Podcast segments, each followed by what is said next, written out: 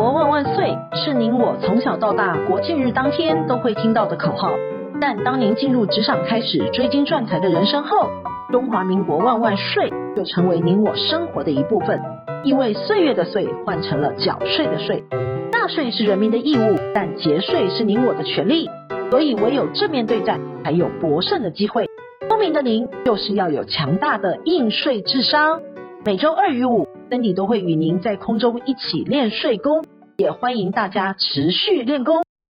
想睡的听众们，大家好，欢迎回到想睡的单元。本周的新闻重点有五则，提供重点摘要给您。第一，国税局初级发票大稽查；第二，炒房皮绷紧，北市出辣招和国税局联手追杀；第三，申报遗产税留意三倍感；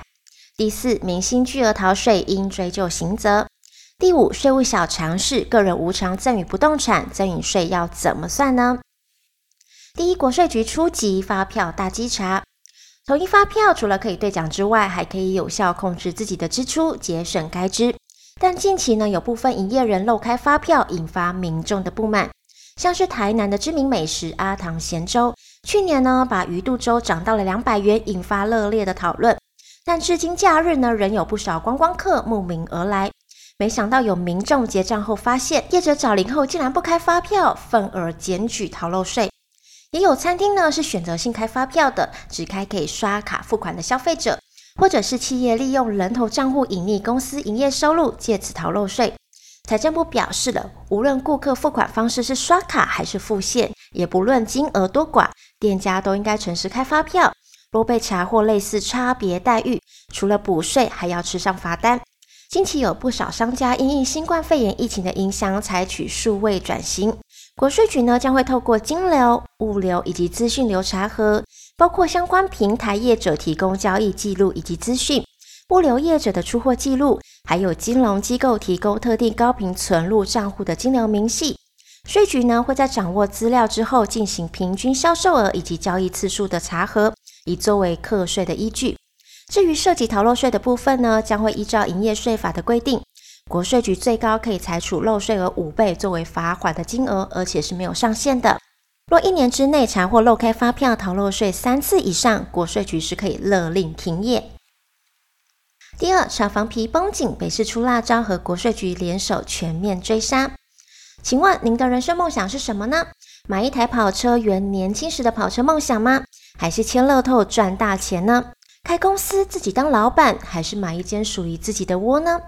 根据财政部统计，最新房地交易相关税收，包括土增税、契税、房地合一税三大税目，二月的税收年增率都呈现成长的。六都当中，台中市、台北市、台南市三个直辖市，二月的土增税成长最多。至于契税呢，二月共收入了十一亿元，年增十三点三趴，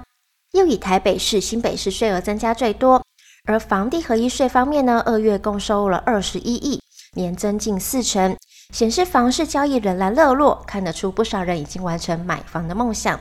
另外，在车市方面，由于晶片短缺、塞港等因素，进口车税额明显减少了，影响到二月的关税、货物税以及奢侈税。看来不少跑车迷的梦想距离又远了一些。年轻人买房，不少人会选择预售屋，最关键的是头期款。对于手头较紧的购物族来说是相对友善的，而且房型以及楼层选择较多，再加上可以改变室内格局，调整成自己想要的样子，因此吸引不少首购族的青睐。而有不少投资客呢，会利用预售屋实价登录拉抬房价。近日，北市府与国税局联手查税，预售屋交易实价登录完成之后，地政局将会全面清查，并转给各地国税局。只要民众申报完房地合一税，就可以知道与实价登录价格是否相同。若有不同呢，将会由国税局通报地政局查核，依法裁罚。如果是故意虚伪作假，则会移送检调侦办。除了台北市之外，台南市政府清查实价登录后，也发现有不少的建商登载不实。依照现行法令的规定呢，三十天是可以变动登录价格的。但房地交易热络，有时一个月的前后价格就有所差异。若发现不合理，就会主动侦查。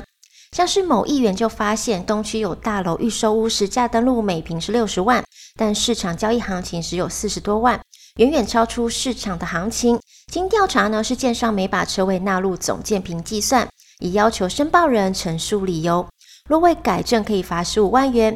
屡不改正，最重可罚一百万，并可以依照伪造文书罪移送检调侦办。有土斯有财，你一定听过，尤其对华人来说，屋宅不仅是可以作为传家的重要资产，更可以作为安身立命的地方。不少老屋三十年以上没有电梯，或者是改善不具效益的房屋，或者呢是经判定具有一定危险性，像是海砂屋、震损屋等有安全疑虑的房屋。但是位于精华的地段，希望透过改建享受更舒适、安全、健康的居住环境，甚至有些人呢会特意购买位于精华地段的老屋，期待日后可以借由改建让住屋升级。政府呢为了大力推动全国危险及老旧建筑物加速重建，只要符合一定条件者，在期限内提出申请危老重建计划。在建筑计划内的土地以及建筑物重建期间，由于土地无法使用，就可以免征地价税；而在重建完成之后呢，地价税以及房屋税可以享减半征收两年。若重建之后所有权人两年内未移转且继续持有，最长可以享有十年的房屋税减半，但优惠仅限于自然人屋主，法人就不适用了。第三，申报遗产税，留意三眉角。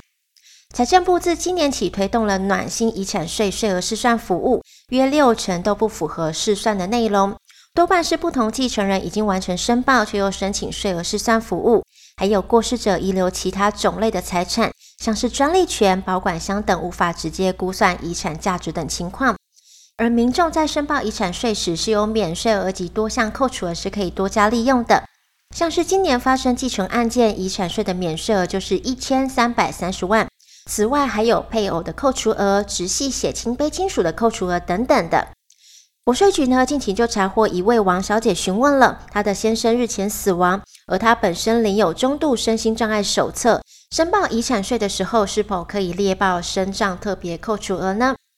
首先，依照遗产税法的规定，被继承人死亡的时候，留下配偶、父母或者继承人为子女。若领有重度以上身心障碍手册或者是证明，可以减负手册影本，列报身障特别扣除额。但若无法证明，就需要符合精神卫生法所规定的严重病人，经专科医生诊断或者是鉴定符合条件，并开具诊断证明书，就可以依照减负的证明影本列报身障特别扣除额。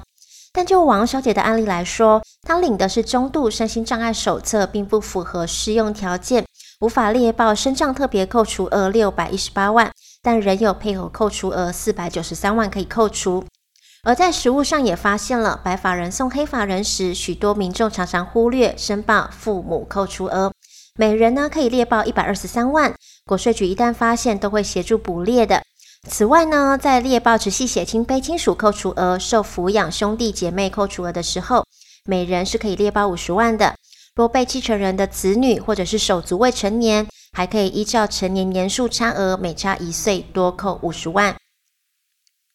第四，明星巨额逃税应追究刑责。二零一六年，中国国家主席习近平喊出了“共同富裕”的口号，开始打击富豪、压抑股市以及垄断为由重罚网络公司等政策背后的根基。而大陆的知名艺人、网红、主播等因逃漏税被追巨额的税款、滞纳金以及罚锾，不但形象受创，也引发大陆社会对名人收入缴税的关注。但根据大陆现行刑法的规定，如果首次被查到巨额逃漏税，只要补缴滞纳金，便可免除刑事的责任。对此情况呢，全国人大代表沈春耀就建议了，严格执行有关法律的规定。推动税收征收管理工作的制度化、常态化，对于税收罚款金额巨大，是否适用刑法首次查处并及时补缴、不予追究刑事责任的条款加以研判。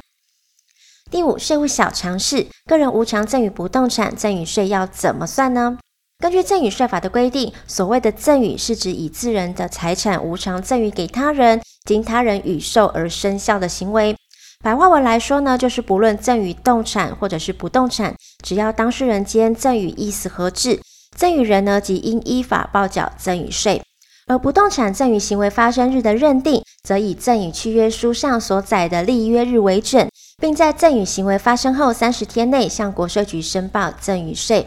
举例来说，陈爸爸在去年十二月十日赠与 A 地给其子陈弟弟。并在同年的十二月二十一日向国税局办理赠与税的申报。因为 A 地的土地公告限值是两百一十万，低于一百一十年免税额两百二十万。陈爸爸取得赠与税免税证明后，又在当月的二十号将 B 地赠与给其女陈美美，并在隔年的一月十号再向国税局办理赠与税的申报。然而，B 地的土地公告限值是两百四十万，低于一百一十年赠与免税额两百四十四万，因此申报的赠与税金额以及应纳税额是零。但经过调查后发现，赠与 B 地时赠与契约日上载明的日期是去年十二月二十号，其赠与的所属年度应在去年而非今年，因此呢，两次的赠与税都是属于当年度的。陈爸爸两次赠与应该合并计算，等于 A D 是两百一十万 B D 是两百四十万，加起来是五百四十万，减除去年免税额两百二十万之后，赠与金额为两百三十万，应缴纳赠与税二十三万。经营之神王永庆曾经说过：“您赚的一块钱不是您的钱，存下来的钱才是您的钱。因此，学会节税可以为自己的财富进行另类布局。想要知道更多节税妙方吗？听享税 Podcast 并追踪卓越的粉丝专业，让您在潜移默化之间学习税务的知识。如果你有省税妙招或是法律上的问题，都欢迎来信或是留言告诉我们，让我们为您指点迷津。”本周的重要税务新闻，谢谢您的收听，我们下周空中见。